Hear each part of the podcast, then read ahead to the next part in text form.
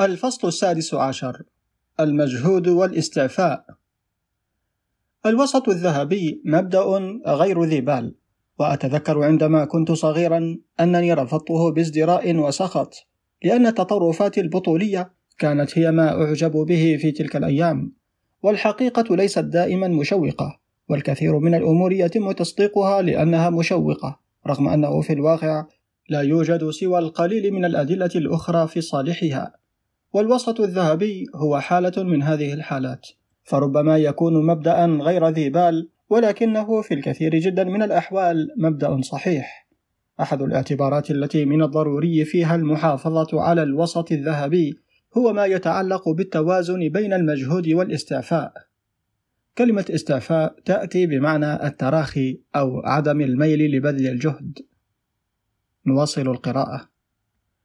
ومبدأ المجهود بشر به خبراء الكفاءة والمسيحيون مفتولو العضلات. وكل من هاتين المدرستين المتعارضتين لديه جزء من الحقيقة وليس الحقيقة كلها. وأود في هذا الفصل أن أحاول إيجاد التوازن بينهما وسوف أبدأ بالحالة التي هي في صالح المجهود. السعادة ليست شيئا يسقط في الفم كالثمرة الناضجة نتيجة مجرد فعل الظروف المواتية إلا في أندر الحالات. وهذا هو سبب تسميتي لهذا الكتاب انتصار السعادة لأنه في عالم مفعم بالمصائب التي يمكن والتي لا يمكن تجنبها بالمرض والمآزق النفسية بالصراع والفقر وسوء القصد. يجب على الرجل أو المرأة ليصل إلى السعادة أن يجد طرقا لاستغلال المسببات العديدة للسعادة التي تقتحم حياة كل فرد وفي حالات نادرة معينة قد لا يتطلب الأمر مجهودا كبيرا. فالشخص ذو الطبيعة السهلة الطيبة الذي ورث ميراثا ضخما ويتمتع بصحة طيبة مصحوبة بأذواق بسيطة قد ينزلق عبر الحياة مرتاحا ويتعجب عن أي شيء تثار كل هذه الضجة. والمرأة حسنة الشكل ذات المزاج الكسول إذا حدث وتزوجت رجلا ميسورا وإذا لم تمانع بعد الزواج في أن تصبح بدينة فقد تستمتع أيضا بنوع من الراحة الكسولة. شريطة أن يكون حظها طيبا بالنسبة لأطفالها. ولكن مثل هذه الحالات تعد استثناءات فمعظم البشر ليسوا أغنياء وكثير من الناس لم يولدوا بطبيعة سمحة. ولدى الكثير من الأشخاص أهواء ليست سهلة مما يجعل الحياة المنظمة جيدا تبدو لهم مملة بدرجة لا يمكن تحملها. والصحة نعمة لا يمكن لأحد أن يتأكد من الاحتفاظ بها. والزواج ليس دائما مصدرا للنعمة. لكل هذه الأسباب يجب أن تكون السعادة لمعظم الرجال والنساء إنجازا وليس هبة. وفي هذا الإنجاز يجب أن يلعب المجهود دورا كبيرا داخليا وخارجيا. والمجهود الداخلي قد يشتمل على مجهود الاستعفاء الضروري وبالتالي فلننظر الآن إلى المجهود الخارجي فقط. فأي شخص رجلا كان أو امرأة عليه أن يعمل ليعيش تعد حاجته للمجهود المتعلق بذلك من الوضوح بدرجة لا تحتاج إلى تأكيد. فصحيح أن الفقير الهندي يستطيع العيش دون ما مجهود بمجرد تقديم قصعته لإحسانات المؤمنين. ولكن في الدول الغربية لا تنظر السلطات بعين الرضا إلى هذه الطريقة للحصول على دخل. أكثر من هذا أن المناخ يجعل هذا الأسلوب أقل إبهاجا عنه في الدول الأدفأ والأكثر جفافا. ففي فصل الشتاء على الأقل سوف يكون القليل من الناس كسولين لدرجة تفضيل البطالة في العراء على العمل في الغرف التي تم تدفئتها فالاستعفاء وحده بالتالي لا يشكل في الغرب طريقا للثروة. ومن الضروري لسعادة نسبة مئوية كبيرة جدا من الرجال في الدول الغربية أن يتوافر لهم أكثر مما يلزم لمجرد الحياة لأنهم يرغبون في الإحساس بأنهم ناجحون. وفي بعض الأشغال مثل الباحث العلمي على سبيل المثال من الممكن لرجال لا يكسبون دخلا ضخما أن يحصلوا على هذا الإحساس ولكن في أغلب الأشغال أصبح الدخل هو معيار النجاح. عند هذه النقطة نحن نلمس أمرا يعد فيه أحد عناصر الاستعفاء شيئا مرغوبا في معظم الحالات حيث إنه في عالم تنافسي يكون النجاح الملفت ممكنا لأقلية فقط والزواج أمر قد يكون المجهود فيه ضروريا أو غير ضروري وفقا للظروف. فعندما يكون أحد الجنسين في الأقلية كما هو حال الرجال في إنجلترا والنساء في أستراليا فإن أفراد هذا الجنس عليهم كقاعدة عامة بذل القليل من الجهد للزواج إذا رغبوا. أما بالنسبة لأفراد الجنس الذي هو في الأغلبية فالحال يكون معكوسا. فكم المجهود والتفكير المبذولين في هذا الاتجاه من النساء اللاتي يشكلن الأغلبية يكون واضحا لأي فرد يدرس الإعلانات في مجلات النساء. والرجال عندما يكونون هم الأغلبية فمن الشائع أن يتبنوا أساليب أكثر استعراضية مثل المهارة في استخدام المسدس وهذا أمر طبيعي حيث إن وجود غالبية من الرجال غالبا ما يحدث عند الحدود الفاصلة للمدنية. ولا أدري ما الذي كان سيفعله الرجال إذا ما أدى وباء يفرق بين الرجال والنساء إلى أن يصبحوا أغلبية في إنجلترا. ربما كان عليهم العودة إلى أخلاقيات الشهامة لعصر قد مضى. وكمية المجهود التي تشتمل عليها تربية الأطفال تعد من الوضوح لدرجة أن أحدا لا ينكرها. فالأمم التي تؤمن بالاستعفاء وبما يسمى خطأ بالنظرة الروحية للحياة هي أمم تعاني من المعدلات العالية لوفيات المواليد. فالطب والصحة والتطهير والغذاء المناسب كلها أمور لا يمكن الوصول إليها دون ما أعمال مادية. فهي تتطلب طاقة وذكاء يوجهان للبيئة المادية وأولئك الذين يعتقدون أن المادة وهم سوف يعتقدون نفس الاعتقاد في القاذورات وبتفكيرهم هذا يتسببون في موت أطفالهم. وإذا ما تحدثت بعمومية أكثر فقد أقول إن ما يعد هدفا طبيعيا ومشروعا لكل شخص لم تضمحل فيه رغباته الطبيعية هو الحصول على سلطة من نوع ما. ونوع السلطة التي ينشدها الشخص يعتمد على شهواته السائدة فأحد الأشخاص يرغب في السلطة على أفعال الناس وآخر يرغب في السلطة على أفكارهم وثالث يرغب في السلطة على عواطفهم. أحد الأشخاص يرغب في تغيير البيئة المادية ويرغب آخر في الإحساس بالسلطة التي تتأتى من التحكم الفكري. وكل طرز العمل العام تنطوي على الرغبة في سلطة من طراز ما. ما لم يكن تقلد المنصب العام تحدوه الرغبة في الثراء المستمد من الفساد.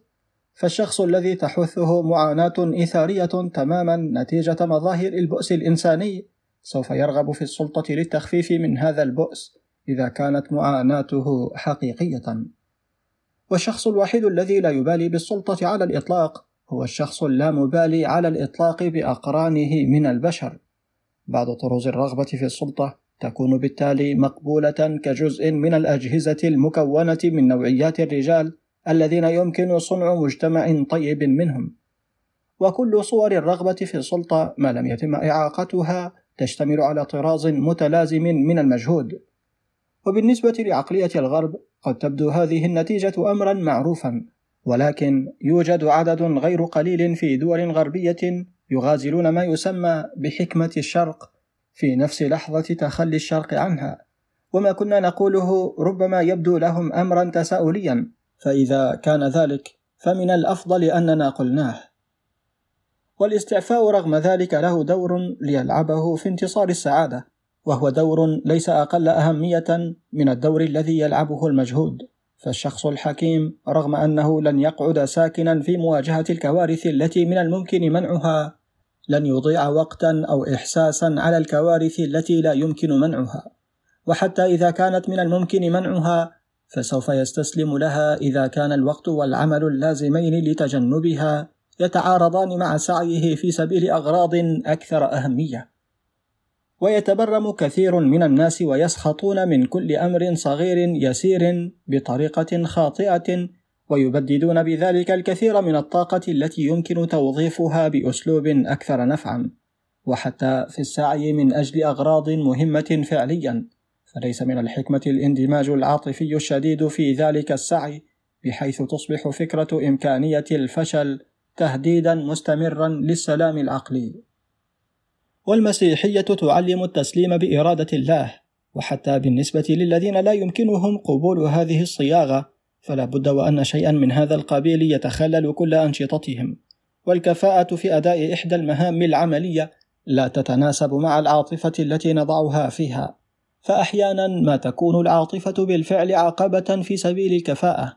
والسلوك المطلوب هو أن تفعل خير ما تستطيع تاركا الأمر للقدر. والاستعفاء طرازان. أحدهما متأصل في اليأس والآخر في الأمل الذي لا يقهر. النوع الأول رديء والثاني طيب. فالشخص الذي عانى من هزيمة جوهرية جعلته يتخلى عن الأمل في القيام بأي إنجاز جدي. قد يتعلم استعفاء اليأس. وإذا فعل فسوف يهجر كل الأنشطة الجدية. وربما موه على يأسه بالعبارات الدينية أو بمبدأ أن التأمل هو الغاية الحقيقية للإنسان. ولكن مهما كان نوع التمويه الذي يتبناه لإخفاء هزيمته الداخلية فسيظل عديم النفع تماما وتعيسا تعاسة أصيلة. والشخص الذي يقوم استعفاؤه على الأمل الذي لا يقهر يسلك سلوكا مغايرا تماما لذلك. فالأمل الذي لا يمكن قهره يجب أن يكون عظيما وغير شخصي. فمهما كانت أنشطتي الشخصية فقد يهزمني الموت أو نوع خاص من المرض. وقد يقهرني أعدائي. وقد أجد أنني قد اتخذت مسارا غير حكيم لا يمكن أن يؤدي إلى النجاح. وبألف طريقة وطريقة قد يكون فشل الآمال الشخصية جدا أمرا لا يمكن منعه. ولكن إذا كانت الأهداف الشخصية جزءا من أهداف أكبر للبشرية فلن تكون الهزيمة المنكرة هي نفسها عندما يحدث الفشل. فرجل العلم الذي يرغب في القيام باكتشافات عظيمة قد يفشل في ذلك وربما كان عليه أن يترك عمله نتيجة اللوم الشديد. ولكنه إذا رغب بعمق في تقدم العلم وليس في مجرد مشاركته الشخصية في هذا الهدف فلن يحس بنفس اليأس الذي كان سيحسه الرجل الذي لبحوثه دوافع ذاتية بحتة. والرجل الذي يعمل في سبيل إصلاح يكون الاحتياج إليه شديدا يجد أن جهوده سوف تكون مصحوبة بحرب.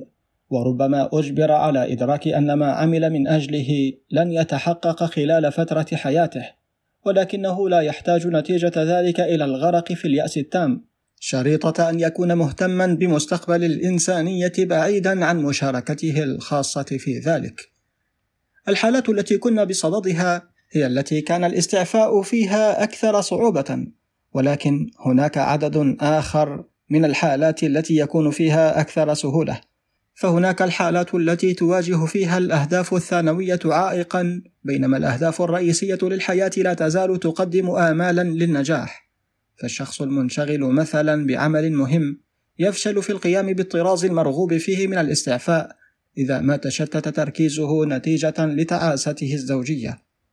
فإذا كان عمله مستحوذا بحق فيجب عليه النظر إلى هذه المتاعب العارضة بنفس الطريقة التي ينظر بها المرء إلى يوم مطير، أي على أنه إزعاج يكون من الغباء إثارة ضجة حوله. ولا يستطيع بعض الناس أن يتحملوا بصبر حتى تلك المشاكل الصغيرة التي يمكن أن تشكل إذا ما سمحنا لها بذلك جزءا كبيرا من الحياة. فهم ساخطون عندما يفوتهم القطار، ويبدلهم الغضب إذا كان الغداء سيء الطهي، ويغرقون في اليأس إذا ما دخنت المدفأة. ويقسمون على الثأر من النظام الصناعي بكامله إذا لم تصل ملابسهم من مغسلة البخار. والطاقة التي يبددها مثل هؤلاء الناس في المشاكل التافهة تكفي إذا تم توجيهها بحكمة لإقامة ومحو إمبراطوريات. والرجل الحكيم يفشل في اكتشاف الأتربة التي لم تنظفها شغالة المنزل والبطاطس التي لم يطهها الطاهي. والهباب الذي لم تمسحه الممسحة. ولا أعني أنه لا يأخذ أي خطوة لعلاج هذه الأمور. شريطة أن يكون لديه الوقت ليفعل ذلك. ما أعنيه فقط هو أن يتعامل مع هذه الأمور دون ما عاطفة. فالانزعاج والغضب والتوتر كلها عواطف لا تخدم أي غرض. والذين يحسونها بقوة قد يقولون أنهم غير قادرين على تجاوزها. ولست متأكدا من أنه يمكن تجاوزها بأي شيء أقل من الاستعفاء الأصيل الذي كنا نتحدث عنه قبلا. ونفس طراز التركيز على الآمال الكبيرة غير الشخصية الذي يساعد الإنسان على تحمل فشله الشخصي في عمله أو المشاكل الخاصة بزواج غير سعيد. سوف يجعل من الممكن أيضا لهذا الإنسان أن يكون صبورا عندما يفوته القطار. أو تسقط مظلته في الطين. فإذا كان من ذوي المزاج الغاضب فلست متأكدا من أن شيئا أقل من هذا سوف يعالجه.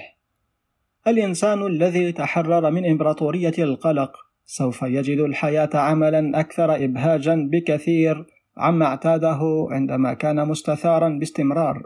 والطبيعة الشخصية لمعارفه والتي كانت تجعله قبلا يود الصراخ سوف تصبح الآن مجرد أمر مدهش فعندما يقص السيد ألف للمرة الثلاثمائة وسبع وأربعين النادرة الخاصة بأسقف تيارا ديل فيوجو فسيدهش نفسه بملاحظة عدد المرات ولن يحس بأي ميل لمحاولة غير مجدية لتحويل مجرى الحديث بنادرة من نوادره هو. وعندما ينقطع رباط حذائه وهو في عجلة كي يلحق بقطار الصباح الباكر فسيفكر بعد بعض الأمور المناسبة من قبيل تحصيل الحاصل. إن الحدث الذي هو بصدده ليس له أهمية قصوى في تاريخ الأكوان وعندما تقاطعه وهو يتأهب للقيام بتقديم عرض للزواج زيارة من جار ممل سيفكر في أن كل البشر معرضون للكوارث باستثناء آدم وأنه حتى آدم كانت له أيضا متاعبة. ولا توجد حدود لما يمكن عمله لإيجاد السلوى من الفواجع الصغيرة عن طريق التشبيهات الشاذة والتوازيات الحكيمة. فكل رجل متمدين وكل امرأة متمدينة لديهم على ما أعتقد صورة ما عن نفسه. وينزعج إذا حدث أي شيء يبدو أنه يفسد هذه الصورة. وأفضل علاج هو ألا يكون لديك صورة واحدة إنما معرضا كاملا للصور. تختار منه الصورة التي تناسب الحدث موضع السؤال. فإذا كانت بعض الصور مثيرة للضحك فيكون ذلك أفضل. فليس من الحكمة أن ترى نفسك طوال الوقت كبطل من أبطال الفواجع العظيمة. ولا أقترح أن يرى الشخص نفسه باستمرار كمهرج في مسرحية كوميدية لأن من يفعلون ذلك يكونون أكثر إثارة للسخط. فالقليل من اللباقة يعد مطلوبا عند اختيار الدور الذي يناسب الموقف. وبالطبع إذا كان بإمكانك أن تنسى نفسك ولا تؤدي دورا على الإطلاق فإن ذلك يعد مثيرا للإعجاب. ولكن إذا كان أداؤك للدور قد أصبح طبيعتك الثانية فعليك إدراك أن أداءك مسجل وبالتالي تجنب التكرار. ويرى الكثيرون من ذوي النشاط أن أقل قدر من الاستعفاء وأخفة ومضات خفة الظل كفيلان بتدمير الطاقة التي يؤدون بها أعمالهم والإصرار الذي به يصلون إلى النجاح كما يعتقدون. وهؤلاء هم في نظري مخطئون. فالعمل الذي يستحق الأداء يمكن أن يؤدى بواسطة حتى أولئك الذين لا يخدعون أنفسهم سواء بالنسبة لأهمية العمل أو السهولة التي يمكن بها أداؤه. والذين لا يستطيعون القيام بعملهم إلا بالاستعانة بخداع النفس من الأفضل لهم أن يدرسوا أولا كيف يتحملون الحقيقة قبل أن يستمروا في أداء عملهم حيث أنه عاجلا أو آجلا سوف تجعل حاجتهم إلى أن تعدضهم الخرافات أن يصبح عملهم ضارا بدلا من أن يكون نافعا. والقليل من الوقت الذي ينفق في تعلم كيفية تخدير الحقائق لا يعتبر وقتا ضائعا واحتمال أن يكون العمل الذي سوف يكون بعد ذلك ضارا يقل كثيرا عنه بالنسبة للعمل الذي يؤدى بواسطة الذين يحتاجون إلى تضخيم دائم لأنفسهم كمنبه لطاقاتهم. وتشتمل إرادة مواجهة حقيقة أنفسنا على نوع معين من الاستعفاء. هذا النوع رغم أنه يشتمل على ألم في اللحظات الأولى يوفر في النهاية الحماية. والحماية الوحيدة الممكنة بحق من خيبة الأمل وانقشاع الوهم اللذين يكون خادع نفسه عرضة لهما. ولا شيء أكثر إعياء ولا أكثر سخطا من المجهود اليومي المبذول في تصديق أشياء تصبح كل يوم أكثر لا معقولية. والقيام بذلك عن طريق هذا المجهود يعد شرطا لا يمكن تجاوزه لسعادة آمنة ودائمة.